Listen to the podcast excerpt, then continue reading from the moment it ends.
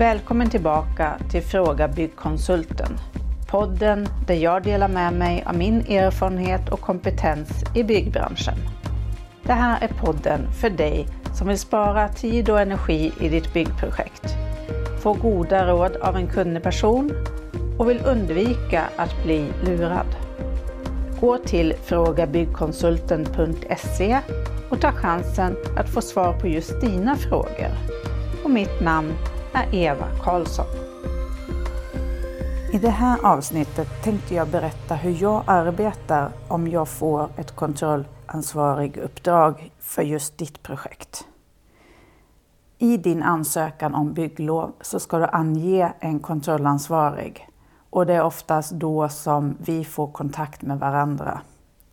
Jag lämnar en uppdragsbekräftelse på vad som ingår i mitt uppdrag och vi skriver ett avtal om det känns bra för båda parterna och att vi kan genomföra det här projektet tillsammans. När du har fått ditt bygglov så är det en uppgift som jag som kontrollansvarig behöver få. För i bygglovet står det vilket diarienummer just ditt ärende har hos kommunen och det finns även uppgifter om vem som är byggnadsinspektör för just ditt projekt. Och det här är uppgifter som jag behöver ha när jag ska hjälpa dig att upprätta en kontrollplan. En del kommuner ger startbesked direkt om det är ett mindre projekt som du ska bygga. Och i vissa fall, eller de flesta fallen, behöver du ha ett tekniskt samråd innan du får starta ditt byggprojekt. Det kommer då en kallelse till det tekniska samrådet och där framgår vilka handlingar just den här kommunen vill få in och gå igenom med dig och mig innan vi får ett startbesked. Jag kan börja upprätta min kontrollplan utifrån de handlingar du skickade in i bygglovet. Men för att färdigställa kontrollplanen så behöver jag de ritningarna från husfabrikanten eller den projektör som du anlitar så att jag kan hänvisa till rätt handling, rätt ritning i kontrollplanen för att få en röd tråd genom hela kontrollprocessen. Innan de här handlingarna ska skickas in till kommunen så är det några saker som jag har upptäckt som är lite svårt att få till. Dels ska ju handlingarna vara ritade enligt den lagstiftning, BBR-versionen, som gäller just när du har ansökt om ditt bygglov. Även om du har projekterat ditt hus flera år tidigare så är det den lagstiftningen och de kraven som gäller vid tidpunkten som bygglovsansökan skickas in. Ritningarna ska också vara specifika just för ditt projekt och stämplade bygghandling. Så att när vi går igenom handlingarna så vet vi exakt hur ditt hus är tänkt att byggas och vi kan på det tekniska samrådet fastslå dessa handlingar att det är det som kommer att genomföras. Jag brukar vilja skicka in handlingarna inför det tekniska samrådet en vecka i förväg så att inspektören har en möjlighet att gå igenom handlingarna innan vårt möte. Och detta är för att mötet ska bli så effektivt som möjligt och att vi hinner få eventuella synpunkter i förväg och att startbeskedet kan lämnas, i alla fall muntligt på mötet, annars så snart som möjligt efter vårt möte. För efter du har fått ditt startbesked så behöver det gå fyra veckor innan det har vunnit laga kraft och du kan börja ditt byggprojekt. Under byggtiden så brukar jag gå igenom entreprenörernas egenkontroller innan vi börjar bygget för att se att de punkterna i kontrollplanen som behöver kontrolleras finns med och att man diskuterar hur de kommer arbeta innan det börjar.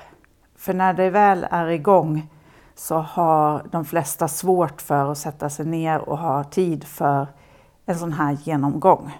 Och det är alltid bättre att ligga steget före när det gäller de här kontrollpunkterna. Jag brukar alltid besöka arbetsplatsen flera gånger under ett byggprojekt för att se att det löper på som det ska och att jag får en känsla för entreprenörerna som är på plats, att de gör ett bra jobb. Det brukar samstämma. Om det är ordning och reda på bygget så brukar egenkontrollerna fungera bra. Men det är alltid skönt att ha det bekräftat löpande så att det inte kommer som en otrevlig överraskning på slutet. Jag brukar besöka arbetsplatsen under markarbetet för att prata med markentreprenören innan gjutningen av grunden för att se att den är utförd på det sättet som är fastställt på det tekniska samrådet.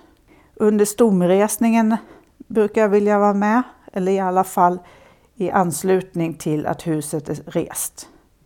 Sen brukar jag komma ut innan man sätter dit invändig gips på väggar och tak för att se att installationer är dragna på ett korrekt sätt och att lösull eller isolering ser ut att eh, stämma och att det inte är massa gliper och andra felaktigheter som kan upptäckas innan det göms bakom gipsen. Sen vill jag gärna stämma av innan slutmötet också så att slutskedet är korrekt och att dokumentationen har följt med under byggets gång så att det slipper vara några överraskningar på mötet med kommunen. Jag brukar även vara med vid vissa besiktningar och jag ska vara närvarande när kommunen kommer ut på sina arbetsplatsbesök. De här arbetsplatsbesöken brukar jag samordna så att de passar in när det är lämpligt för min kontroll så att det inte blir extra möten ute på plats utan att det blir så smidigt som möjligt för alla parter. När projektet är klart så samlar jag ihop all dokumentation som ska lämnas in till kommunen och jag skriver ett utlåtande om hur resan från byggstart till byggslut har varit. Och de här handlingarna och min dokumentation ska lämnas in till kommunen inför slutmötet som man har på plats. Slutsamrådet, då kommer kommunen ut till ditt bygge och ser efter hur det blev och man diskuterar igenom det underlaget som jag har lämnat in och om det är någonting som gör att man inte kan ta huset i bruk. Den här processen med slutsamråd brukar vara mer av en formalia då jag under resans gång genom att vara på arbetsplatsen vid de här tillfällena följa upp och ta tag direkt i om det är någonting som inte fungerar som det ska.